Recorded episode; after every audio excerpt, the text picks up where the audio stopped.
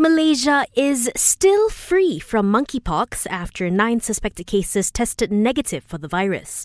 Meanwhile, the Health Ministry has urged Malaysians to immediately visit health facilities if they show symptoms of monkeypox. Among the symptoms include a rash that starts on the face and spreads to the rest of the body, as well as fever, headache, joint pain, and fatigue.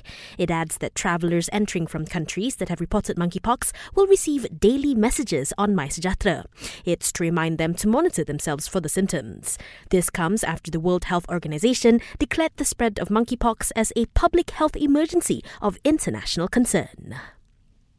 Police in Terengganu have urged witnesses to come forward to assist in investigations into a teenager who was allegedly set on fire over the theft of 100 ringgit. Cops believe several individuals had helped put out the fire and sent the victim home. Elsewhere, police have nabbed a man for allegedly sitting on the roof of a moving MPV in Langkawi.